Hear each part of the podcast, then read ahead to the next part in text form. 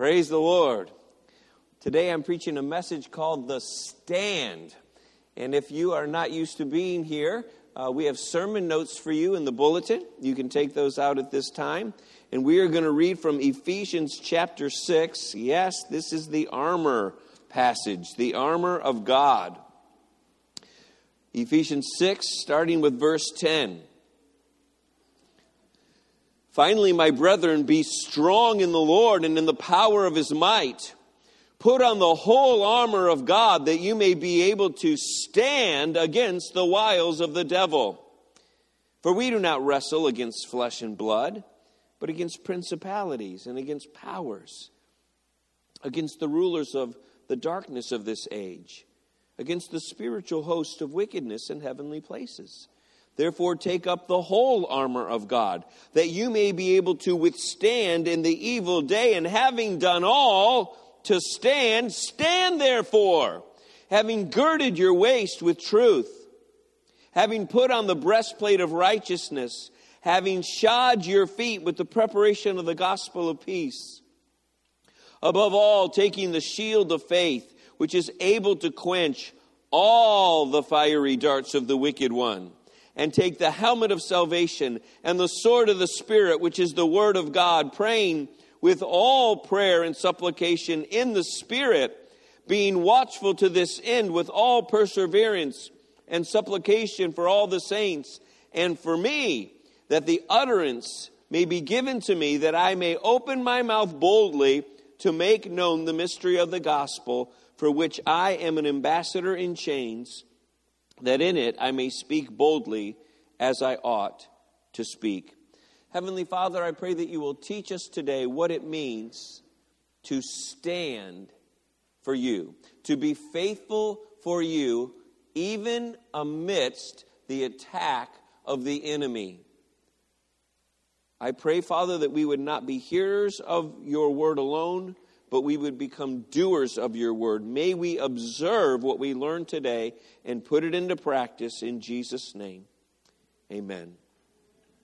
Well, church, we are, we are so blessed at Christian Heritage to have salvations almost weekly here. There might be three services throughout the year where people are, do not make a commitment to Christ, but on most Sundays, people are born again here at our church, and it's wonderful. So that means we have new believers. And as I was praying for many of you, I was praying for new believers, and I was naming the new believers before God in prayer. So if you're new here and you're a new believer, your pastor's praying for you. All right, so as I was praying for our new believers, the Lord said, you, you need to speak to them. You need to tell them about the armor because the enemy is going to come and attack them. The enemy is going to come against them, and you need to teach them from the Word of God how to stand against the enemy. So that's what this message is all about. So the first thing we need to know as we are going to follow Christ is this you have an enemy. So, new believers, you need to know this. You have just entered a battle zone. Really, Pastor? I thought this was a pretty nice church. It, yeah, it's, it's not the church that's a battle zone, okay? It's the spiritual world in which you are living. You have just removed yourself from darkness. And when you said yes to Christ, you have put yourself in light, and Satan's a poor loser. He sees that. He once owned you, controlled you, and now he wants to take you back. But, but, but listen, he's, he's sly. He is not going to jump on you the moment you make a decision for Christ. He's going to wait a few weeks. He's going to give you a little bit of time to get lazy. Are you listening? He's going to give you a little bit of time and he's going to go set traps for you about three weeks down the road, about four weeks down the road, about two months down the road. For each one of it's different so that you don't see it coming so that you are completely unprepared for his attack, but you're not unprepared because I'm telling you, right? Right? You know what's going to happen. You have just entered a war zone and you have the enemy of your soul, which is Satan. BC, BC around here means before Christ, okay? Before Christ, you weren't even aware. You weren't even aware that Satan controlled you, but he did. And he preyed on your selfish weaknesses, pitting you against your spouse, pitting you against your children. And as I said, you weren't even aware of it. And instead of apologizing to your spouse and children and making amends and healing the relationship, Satan fed you anger and pride and stubbornness, and he gave you a tongue like a whip that lashed and slashed and shredded the very people you loved the most. But when you confessed Christ, write this down, when you repented of your sin and you ask Jesus to be the Lord of your life, the scripture says you were born again. It was like Jesus, of course, not like, he came into your heart. But it was like you could see for the very first time. And those strings, those, those holds that Satan had on you, the Lord cut. He set you free from the enemy. I want you to imagine a puppet whose strings have just been cut. Right? But instead of falling down as a lifeless lump, God breathed the breath of life into you. And you became a living being with the Holy Spirit of God inside of you. And now you can see, you can discern between the good and the evil. Amen? That's exciting. I know you're not very excited, but it's exciting. All right, we got to wake up a little bit. That's exciting. And, and, and God pulled the blinders off of your eyes, and, and as it were, made you alive. As if we were talking in relation to Pinocchio, you would be, have become a real boy. I'm a real boy, right? The blinders are off and you're free. You're able to discern both good and evil, okay? Now, there are two influences, and I want to talk about how Satan works with our flesh and the Holy Spirit of God, excuse me, God works with the Spirit of God, which is in us. Write this down Satan wants to destroy you, and so he's constantly catering towards your flesh. And we have to be aware of that. So, how can we discern between our fleshly and sinful nature and then our spirit man? Well, I guess the way that I would explain it is like this selfish. Write that down. That, that key word is selfish. The thoughts that we have that are selfish are not from the Spirit, they're from the enemy. Okay? So listen to Philippians 2 3. It says, Let nothing be done through selfish ambition or conceit. We know what conceited means. Let nothing be done through selfish ambition or conceit, but lowliness of mind. That simply means humility. But lowliness of mind, let each one esteem others as better than himself. God wants us to look out over our whoever we're working with, whoever is in our lives. God wants us to esteem them better. And He doesn't want us to lean towards the selfish nature that we have, but the enemy is going to work with that selfish nature. Selfishness is not from God. Anything that causes you to fight for your way, okay, is coming from your flesh, and Satan is kind of egging this on. But write this down selflessness is from God. Selflessness is from God. So I'm going to give you an example. Satan is going to come to you, and Satan is going to say this Oh, you just need a little more rest. Just sleep in a little bit. Okay, so Satan will say this to you not only on Sunday, he will say this to you on Tuesday and Wednesday when you're supposed to be getting up for your devotions, he's not going to say this. Satan's really sly, guys. Satan doesn't say, skip your devotions, you don't need them skip the Bible. He knows that that would put up flags. Oh, oh, oh, no, I don't want to skip my devotions. So Satan just says, Oh, don't you just need a little more sleep? And traditionally we yield, don't we? Yes, I do. I do. And, and so we, we, we sleep through our devotions many, many times. We sleep through church. Not right now, but like we stay home and sleep. Okay? Satan is working with your flesh. He's not going to say to you, skip devotions, skip prayer. He's just going to say, you need sleep. He's going to cater to that selfish nature. All right? So write this down. Satan attempts to influence your flesh, but the Holy Spirit's working with your spirit man. So the Holy Spirit of God is influencing you, guiding you by your spirit man, and He is the one who is saying to you, yes, go, go to church. Yes, worship God. Yes, read the Bible. Forgive that person. Stop yelling and degrading. No, no, you don't need alcohol. No, you don't need drugs. No, no, that, that's how the Holy Spirit works. But something we need to know about the Holy Spirit that's going to actually help us discern between flesh and spirit is this the Spirit is not going to manipulate you. Satan will manipulate you, okay? That's his deal. But the Spirit will lead you to do something good and convict you. Now, here's this is my experience. This is not from the Bible, this is my experience. Most of the time, the Spirit's leading is through suggestions and ideas, and usually they're quite vague. Write that down. They're quite vague. So let me give you an example. If you're a new believer, the Holy Spirit will lead you usually with just one word sentences church. He'll just put that idea, church, in your mind, okay?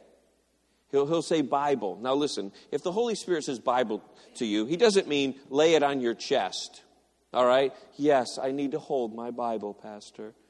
Really?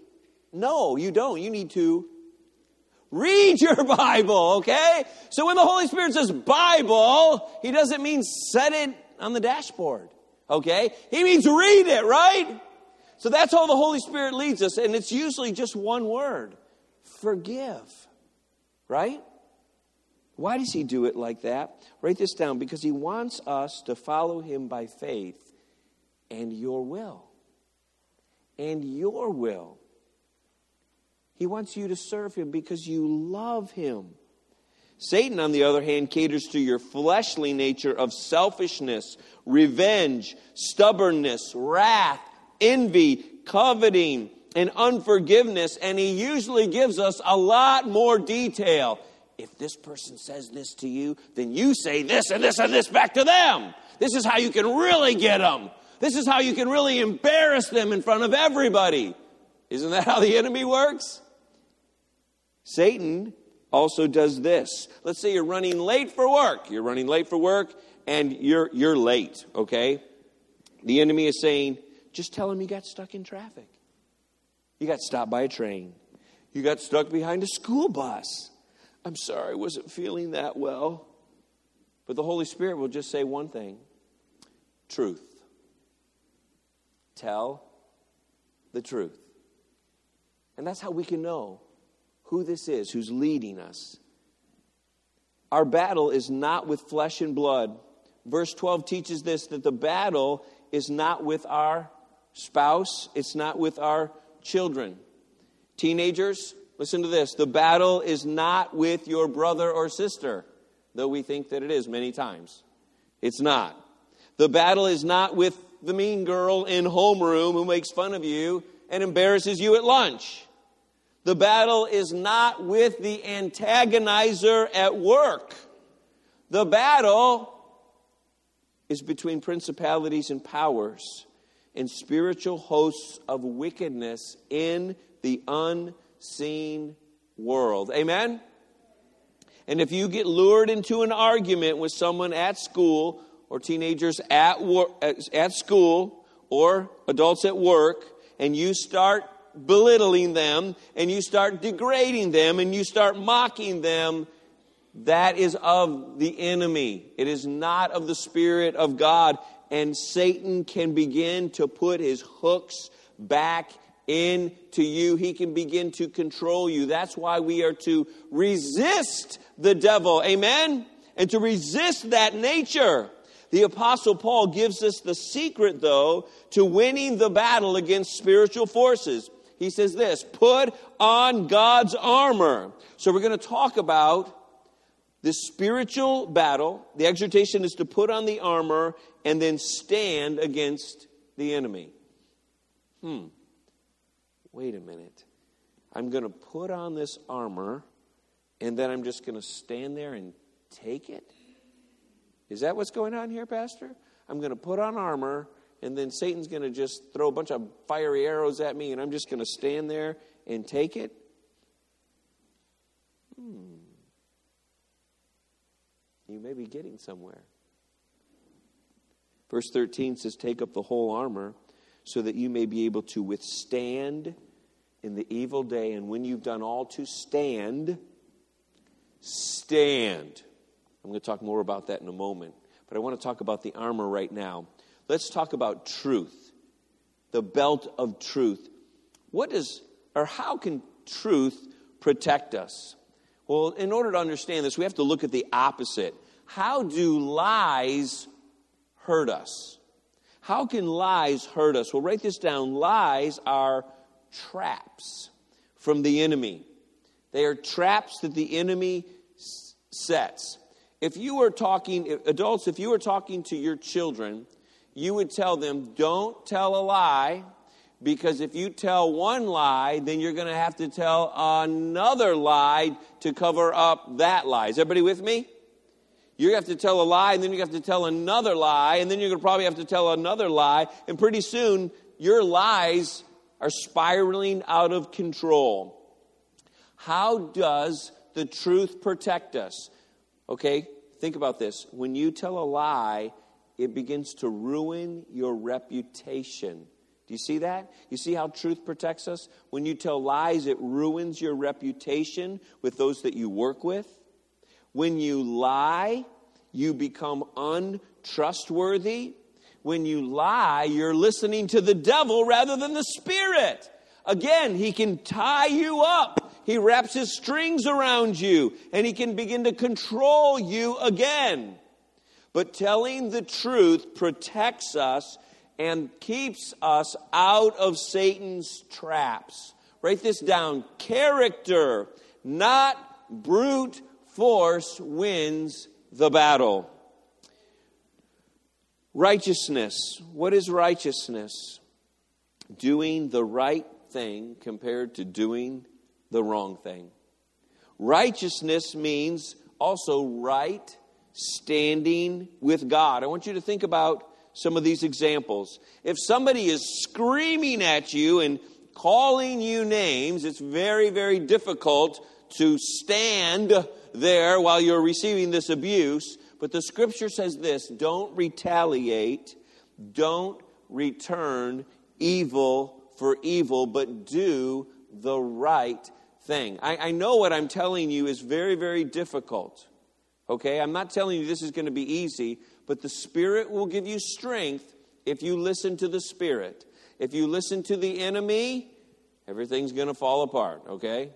Everything's going to fall apart. So, how do we how do we put on righteousness?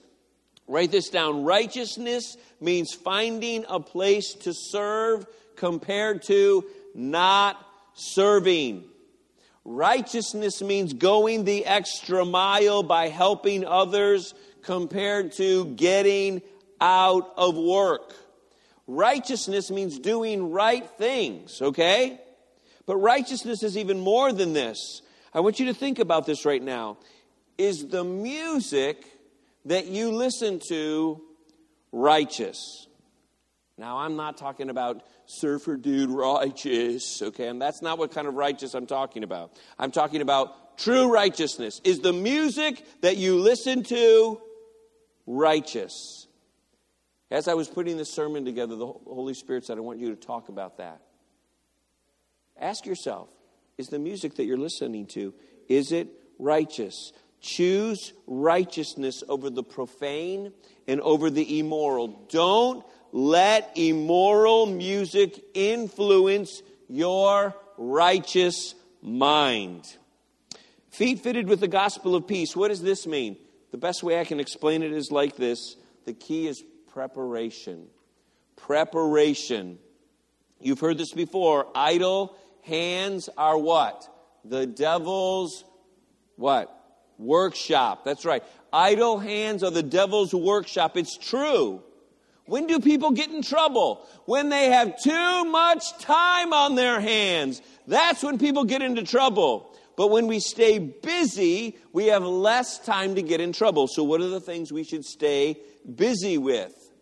Paul says that we should prepare ourselves in the Gospels. Read the Bible. Memorize the scripture. Live what you are reading. Always be prepared to share Christ. I want you guys to think about this with me. How many years have you had a Bible? How many years have you had a Bible? For some of you, you can say, Well, I've had a Bible 10 years, or I've had a Bible 20 years. I want you to think about this with me. Why is it that we don't know more of the Bible? Why don't we have more of it memorized? Why haven't we read through the Bible more often? I don't, I, I don't want to make you feel guilty and bear that guilt all the time, but I want to motivate you to read through the scriptures. God wants us to read through the scriptures and read through the scriptures and keep reading through the scriptures so that we begin to say not our opinion about things in this world, but we begin to share God's word in light of the things that our friends and families are going through. That our response to things that happen in this world are not, oh, this is horrible. Who are we going to vote for in this election? Oh, we have no one to vote for in this election. We have all these losers. Oh, our nation is going to go to pot. Ugh.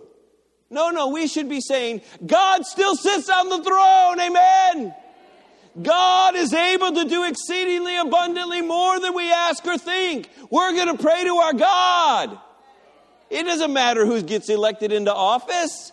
God is God. And we have a job to do. No matter who's in the office, we still have to tell people about Jesus. Amen. Whoever gets elected to office, we're still going to pray for the sick, right? Whoever gets elected to office, we're still going to send out missionaries. We're still going to tell people about Jesus. We're still going to host a healing service. God's still going to heal the sick. Amen. And God sits on his throne. We don't have to worry about these things. But you know what? If we get all caught up in what television and media is telling us and all the people at work, then we're going to, oh, you're right, Pastor. Woe is us. Woe is us. The world is falling apart. No, the world is not falling apart. Well, yes, the world is falling apart. That's correct. But Jesus reigns on the throne, and no matter what happens in our life, we are more than conquerors through Jesus Christ. Amen? We are more than conquerors through what Jesus has done for us. And God is going to work all things together for good for those who are called according to his purposes in your life. No matter what happens in this world, God will work for you because you're his child and he loves you and we have hope in Jesus Christ.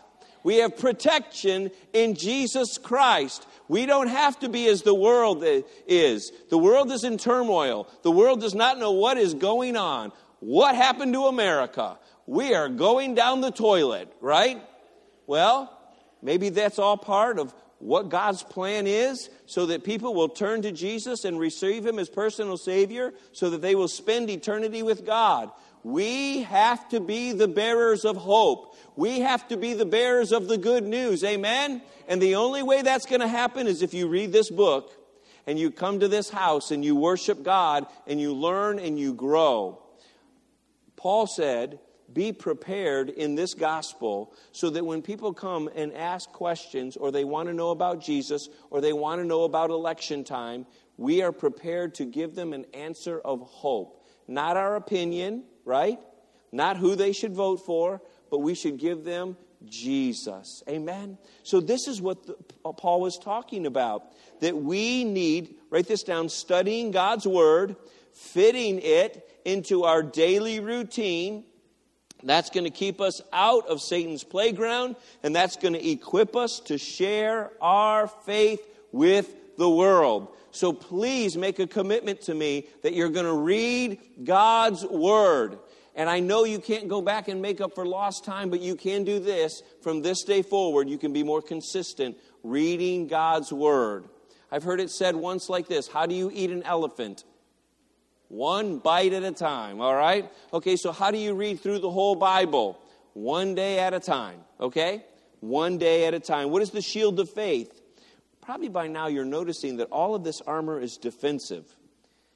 Satan's really working hard. He's shooting a lot of arrows at us, isn't he?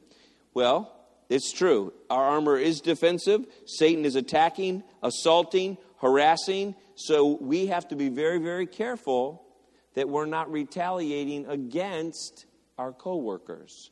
We're not taking all of these attacks out on our loved ones, the people around us. Our fight is not with man, it is against the spiritual hosts of wickedness. So, how does the shield of faith protect us? By living out your faith. So, I'm going to give an example and I, I, always I'm so concerned about our teenagers. Teenagers, I just want you to know that I, your pastor prays for you. Okay, young adults and teenagers, listen. The best testimony is a boring testimony.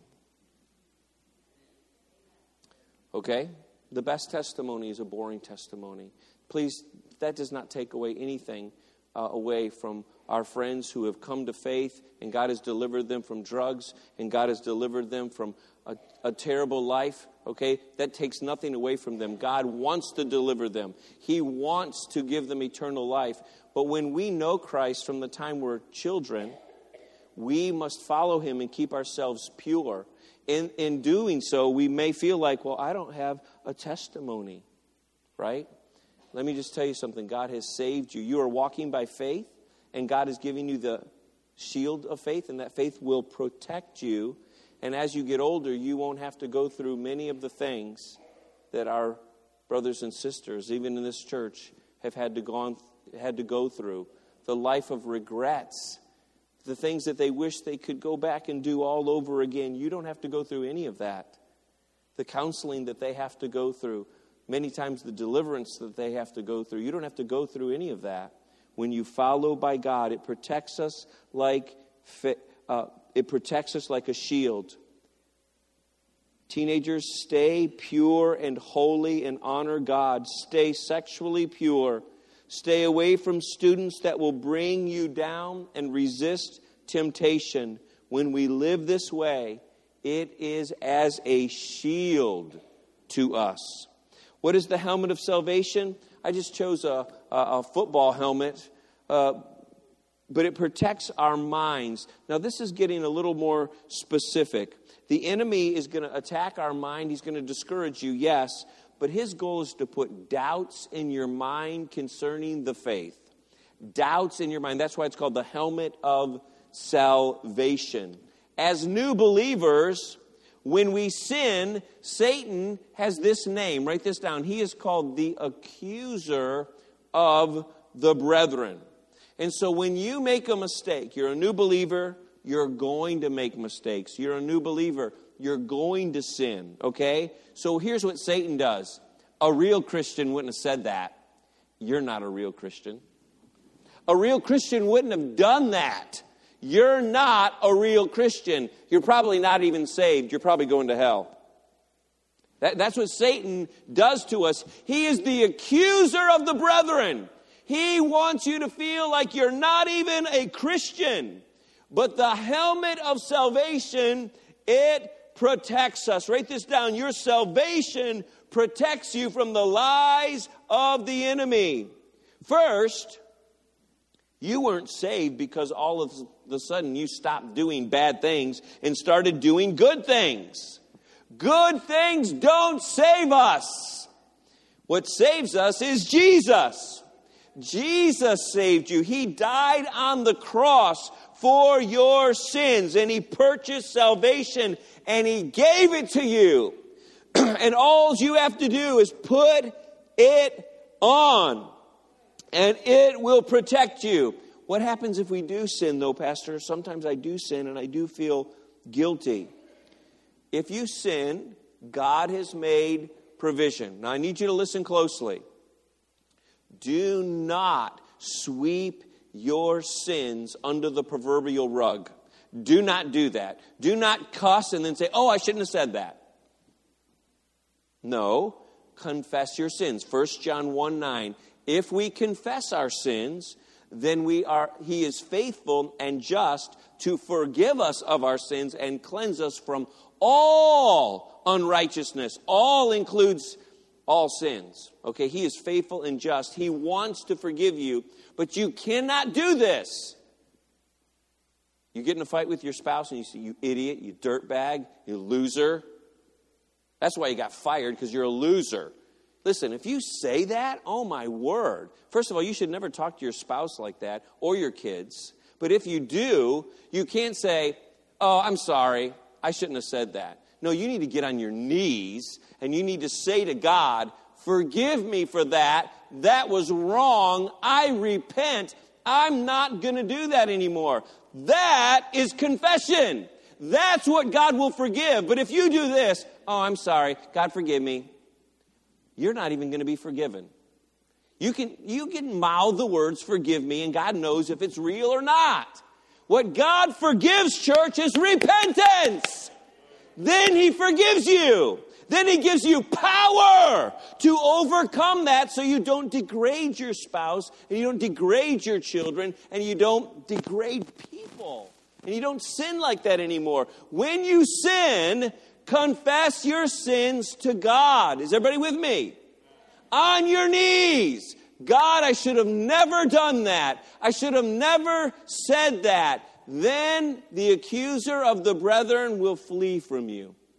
He will flee. He will run away. Your salvation is your protection against the lies of the enemy. Next is the sword of the Spirit. The sword of the Spirit is the Bible. And the example that we have of using the sword of the Spirit is Jesus himself.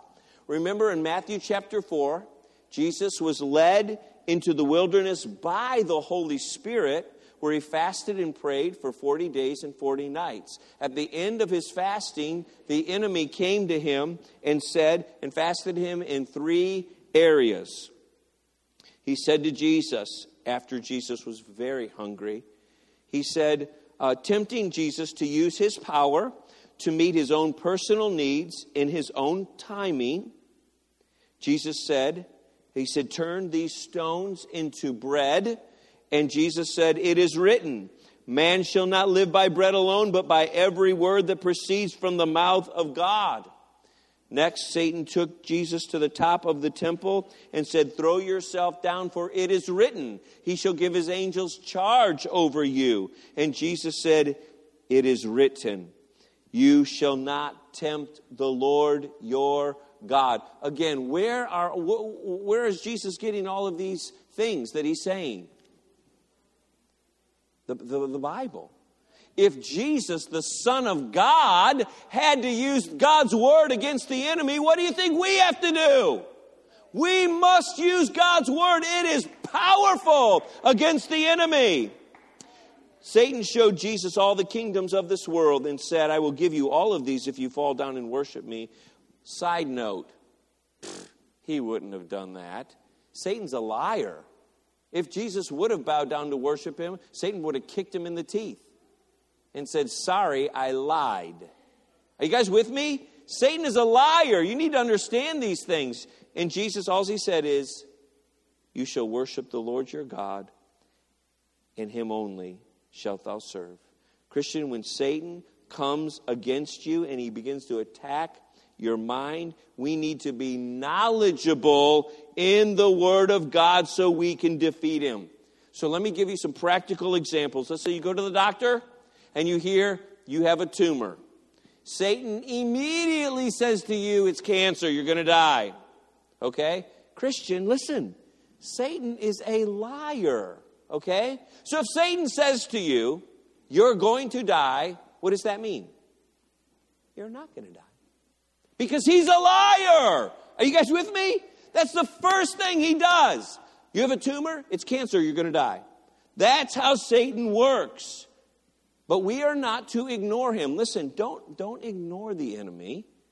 We are to resist him. And as Jesus taught us, we are to use the word of God. So let me give you some scriptures. Isaiah 53 5. By his stripes I am healed. That's what you say. That's what you say. By G- I have a tumor. Okay. By Jesus' stripes I am healed. I'm going to church and I'm going to have them lay hands on me and pray for me, and I'm going to be healed. Are you with me, church?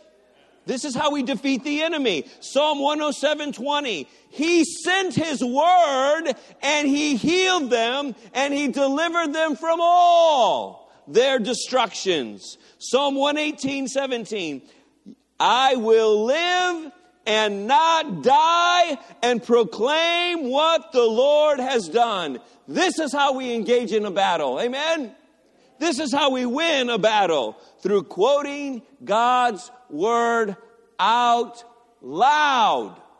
You want to quote it out loud. Jesus did not say in his mind, Did you get that, Satan? I just told you off. In my mind.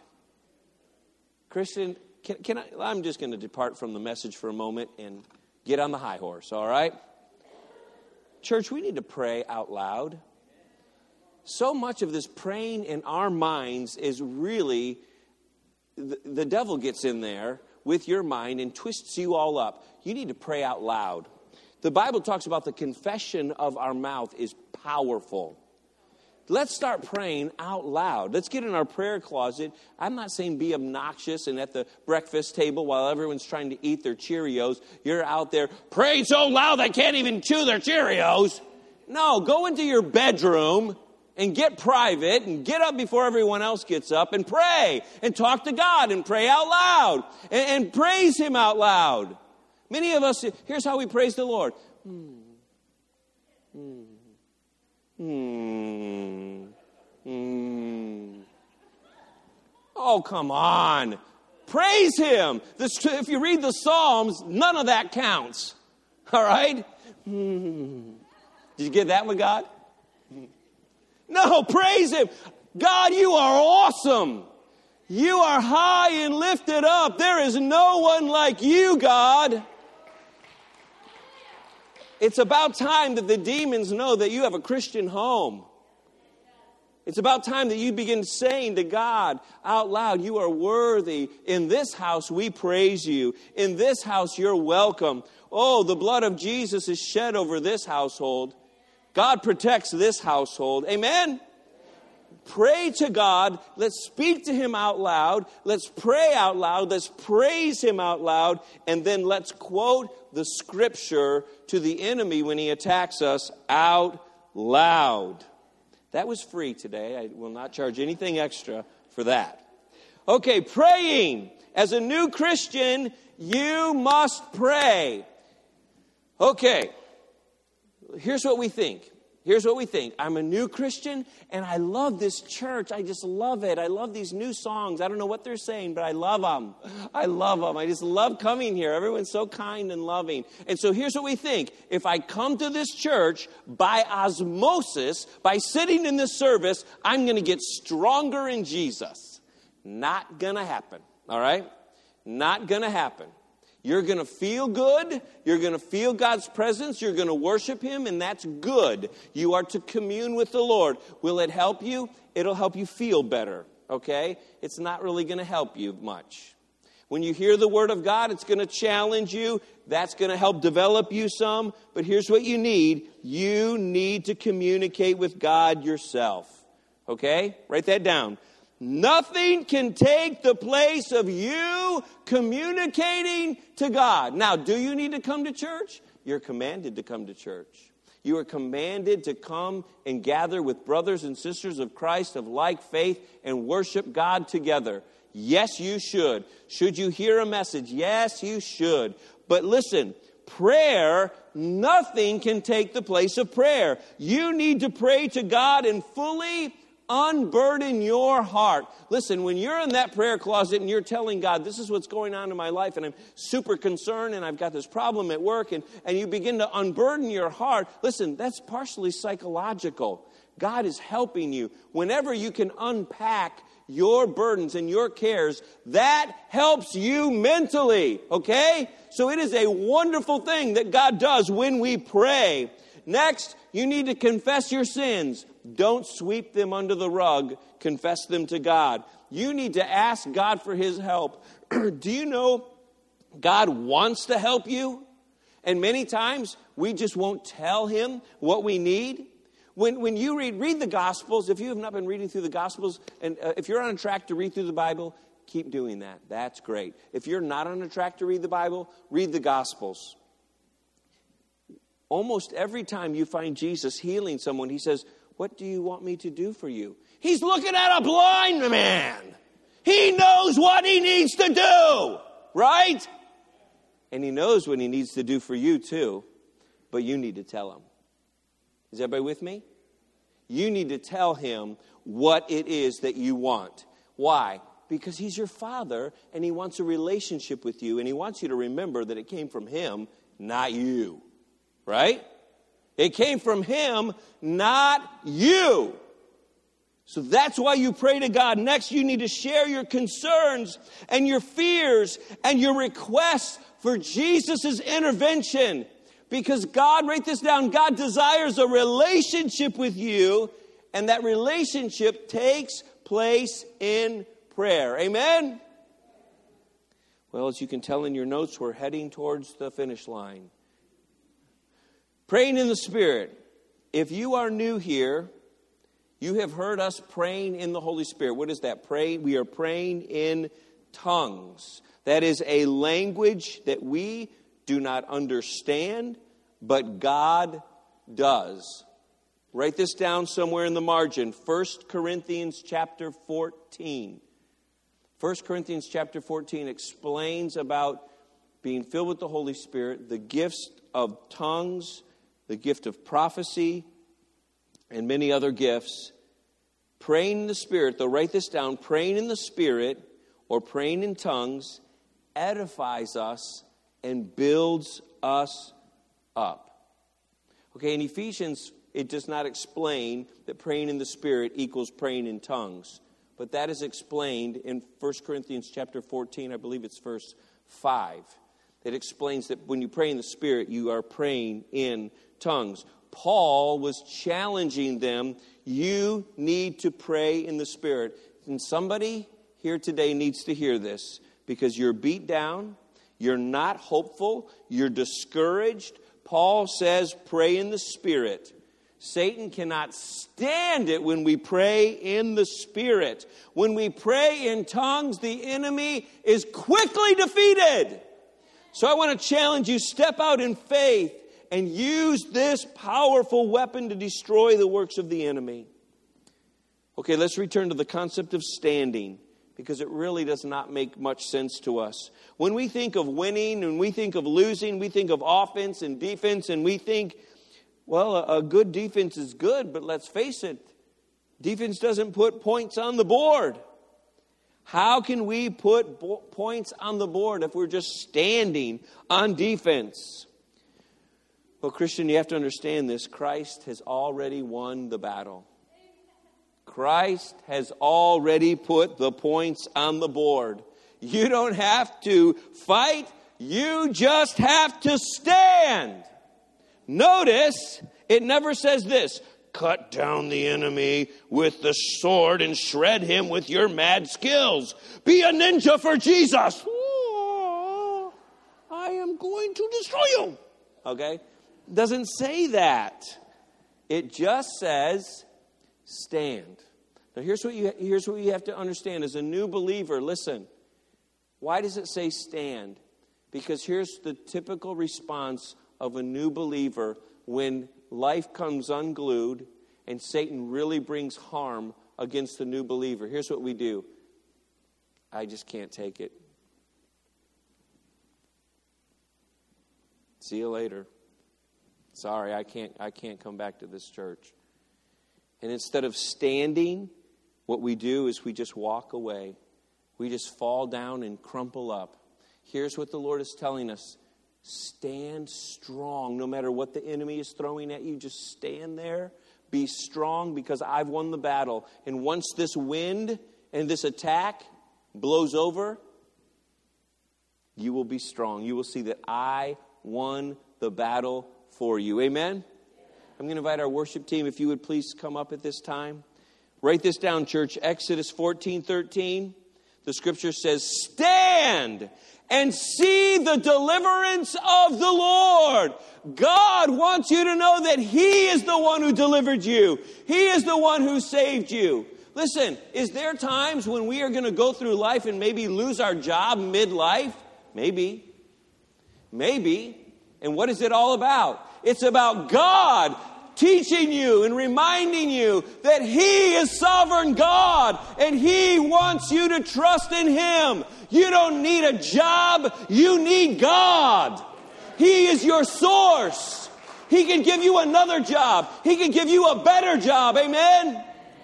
We must stand and see the deliverance of the Lord. Second Corinthians 20 17. You will not fight in this battle. Stand still and see the salvation of your God.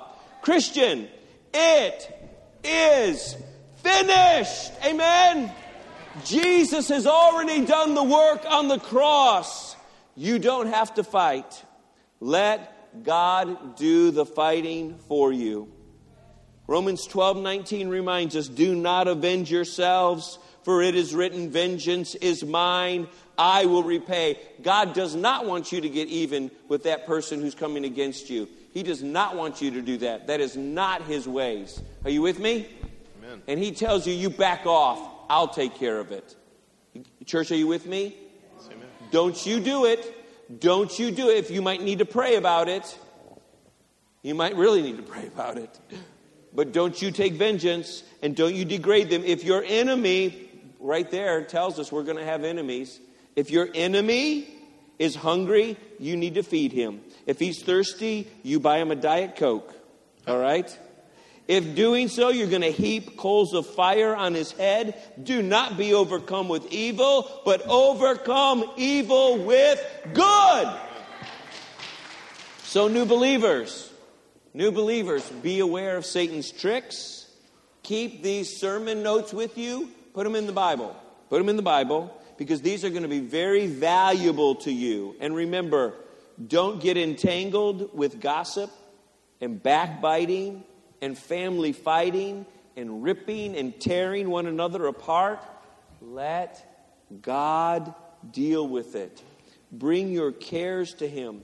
Pray to Him. He will take care of it. You must do the right thing. You have to pray. You have to wait on God until He takes care of it.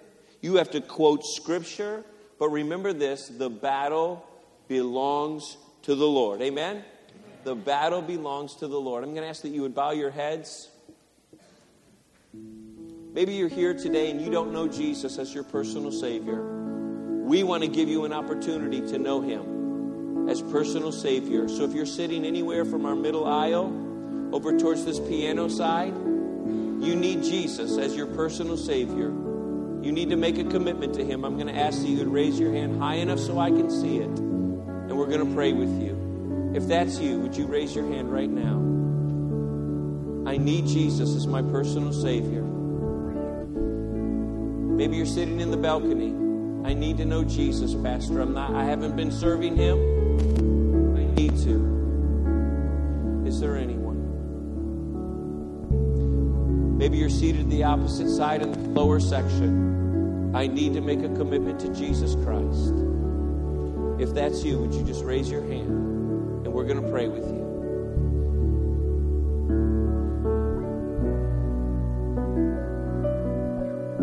Is there anyone in our balcony? I need Jesus today, Pastor. I haven't been serving Him. Church, will you pray? I, I just sense in my heart there's a battle going on. Someone needs to make a commitment to Christ today, and they're hanging in the balances. We're going to wait just for a moment. But if that's you, would you just respond? It's me, Pastor. I haven't been serving God, but I will. I'm going to make a commitment to Jesus Christ.